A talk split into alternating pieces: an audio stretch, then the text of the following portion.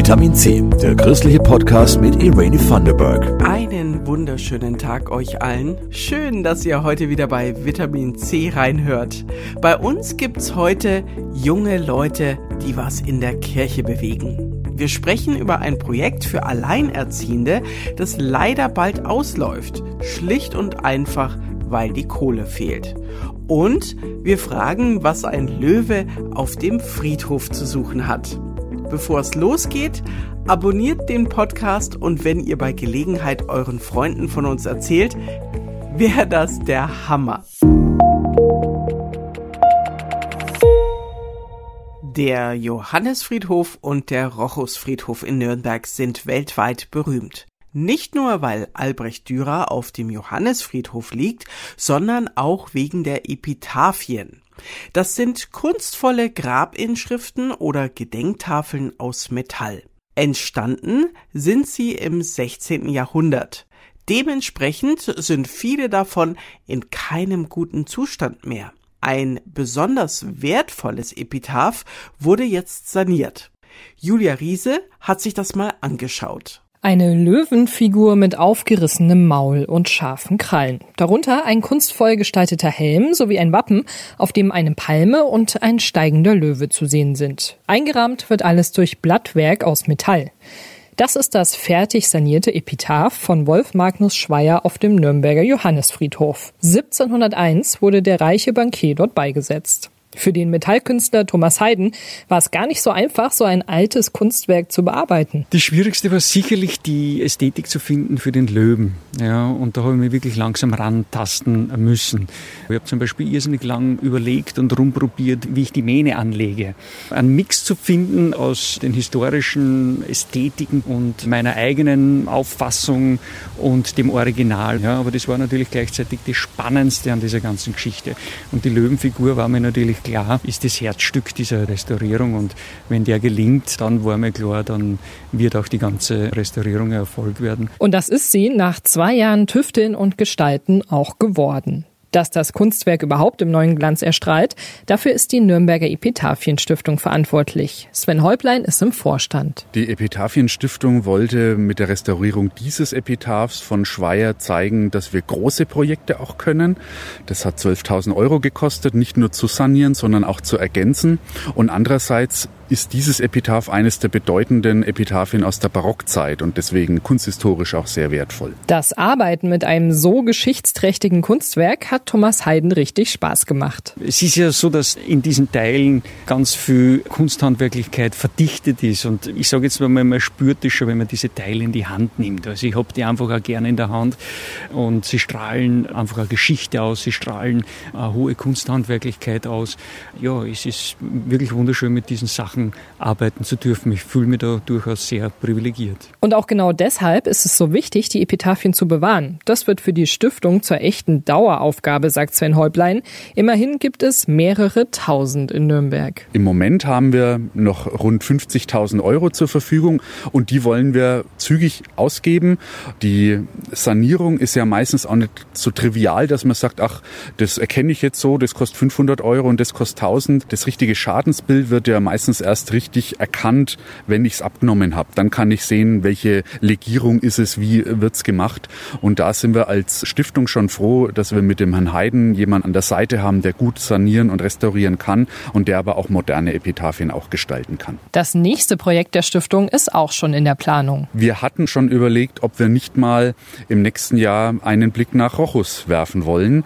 Rochus ist immer so ein bisschen im Schatten des berühmten St. Johannes Friedhofs, aber dort ist auch viel zu tun und dort gibt es auch sehr, sehr wertvolle Epitaphien, vor allem aus der Handwerkergeschichte der Stadt Nürnberg und die zu erhalten ist auch wichtig und deswegen glaube ich, könnten wir nächstes Jahr einen Blick nach Rochus werfen und vielleicht verschiedenes dort sanieren. Und um das zu schaffen, ist es auch wichtig, dass Menschen sich weiterhin Grabstätten auf den beiden Friedhöfen kaufen. Denn auch wenn die historisch sind, bestattet wird dort immer noch. Schaut doch auch mal vorbei auf epitaphienstiftung.de. Ich finde ja bei dem Künstler, der die Epitaphien renoviert, hat man gehört, mit wie viel Liebe er seinen Job macht. Und wir bleiben bei Leuten, die sich voll einsetzen. Und zwar in ihrem Ehrenamt. Gerade auf dem Land gibt's durchaus den Trend, dass junge Leute wieder auf dem Weg zum Glauben und zur Kirche finden und dann selber coole Aktionen für andere auf die Beine stellen. Florian Wein hat im Sommer einige motivierte junge Menschen getroffen, die habt ihr vielleicht schon in einer der letzten Folgen gehört. Diesmal war Florian in Erbendorf-Krummenab in der Oberpfalz. Zu mir wurde einfach nur gesagt, das ist nicht viel Arbeit, du bist halt einfach mit drin, setzt am Ende deine Unterschrift und mehr musst du nicht machen. So rutscht man oft in die Vorstandsarbeit rein. Das wird bei vielen anderen Vereinen ähnlich sein. Anne Hofmann, 19 Jahre jung, wurde von der Kassenprüferin zur zweiten Vorsitzenden der evangelischen Landjugend Erbendorf.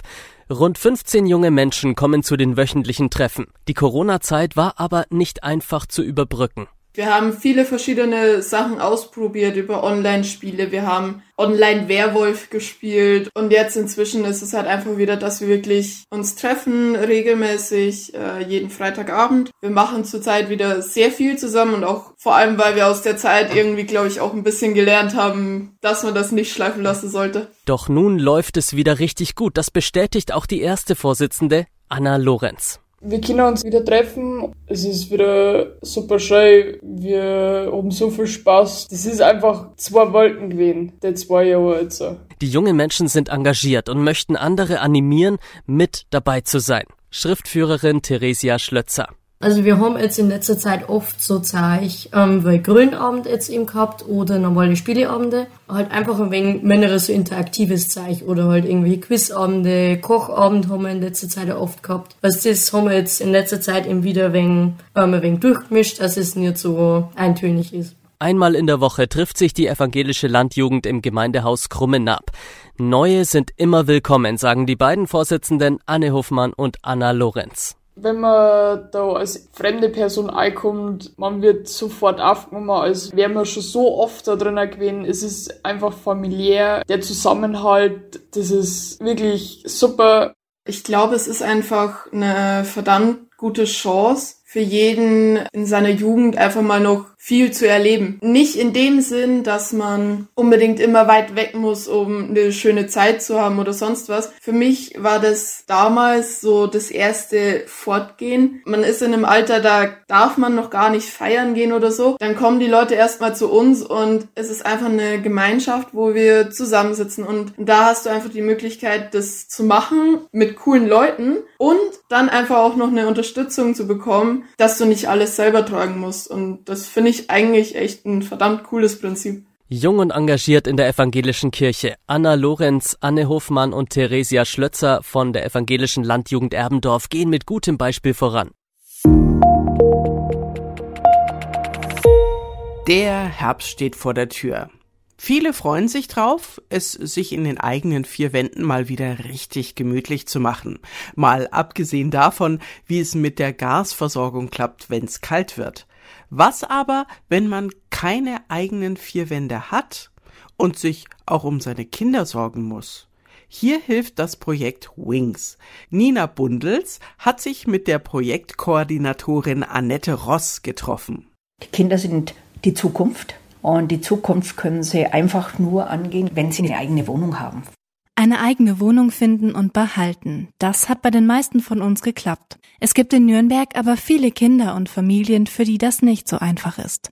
Das Projekt Wegbegleitung in nachbarschaftliche Gemeinschaft und Selbstständigkeit, kurz WINGS, hilft. Vor allem alleinerziehenden Frauen. Wir haben gemerkt in unserer Arbeit in den Mutter-Kind-Häusern, dass mit Auszug die Familie dann oftmals plötzlich alleine dasteht und gerade in den ersten Wochen in der neuen Wohnung fallen einfach noch unwahrscheinlich viele Aufgaben an, die eventuell das längerfristige Wohnen in der neuen Wohnung gleich wieder erschweren.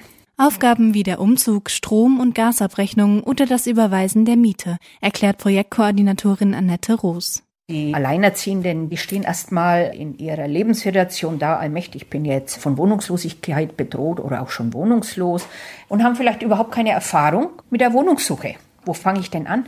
Welche Rechte habe ich denn? Wo bekomme ich Hilfe? Wenn ich Jobcenterleistungen bekomme, worauf muss ich bei der Wohnungssuche achten? Also es gibt ja dann auch Vorgaben. Hinter Annette Roos steht ein Team von ehrenamtlichen Helferinnen und Helfern. Sie haben in drei Jahren schon rund 200 Menschen geholfen und es werden immer mehr. Ich hatte Ende Juli bereits so viele Anfragen wie im vergangenen Gesamtjahr. Viele denken jetzt, okay, das hat mit ukrainischen äh, Flüchtlingen zu tun. Da sage ich mal, nein, noch nicht. Die kommen nach Einschätzung von Annette Roos erst noch, weil viele gerade noch in privaten Unterkünften leben. Das Problem? Das Projekt Wings läuft im November aus. Es fehlen finanzielle Mittel für eine Verlängerung. Ich sehe im Moment meine Aufgabe, die Alleinerziehenden, die jetzt kommen, gut zu vernetzen an ähnliche Hilfsangebote. Speziell Hilfe für wohnungslose Alleinerziehende gibt es in Nürnberg sonst nicht. Für Annette Roos braucht es unbedingt mehr Projekte, die hier helfen. Was ein Problem ist, ist, dass die Hilfe wesentlich früher ansetzen muss. Also es ist mittlerweile so, dass meistens die Bewerbung für eine Wohnung alles digital abläuft. Jetzt habe ich Menschen, die vielleicht sprachlich noch Probleme haben. Jetzt habe ich Menschen, die nicht über die nötige Hardware besitzen und auch keine digitalen Kenntnisse haben. Also diese Menschen stehen außen vor. Das Projekt Wings endet bald, die Situation der wohnungslosen Alleinerziehenden aber nicht. Und deshalb wünscht sich Annette Roos langfristig nicht nur einen fairen Wohnungsmarkt, sondern auch offene Türen und Verständnis in den Behörden für die Situation der Frauen, die an vielen Fronten kämpfen müssen. Ein herzliches Dankeschön an Annette Ross und das Team von Wings. Die haben in den letzten Jahren so vielen Alleinerziehenden geholfen und können das zumindest bis Ende November auch noch tun. Liebe Leute, danke fürs Vitamin C hören und weiterempfehlen. Danke auch an Jasmin Kluge und Christoph Leferz für die Redaktion. Ich bin Irene Vanderberg und ich wünsche euch heute noch einen richtig guten Tag. Das war Vitamin C, der christliche Podcast. Für Fragen oder Anmerkungen schreibt uns an pod-vitaminc.epv.de. Vitamin C, jeden Sonntag neu.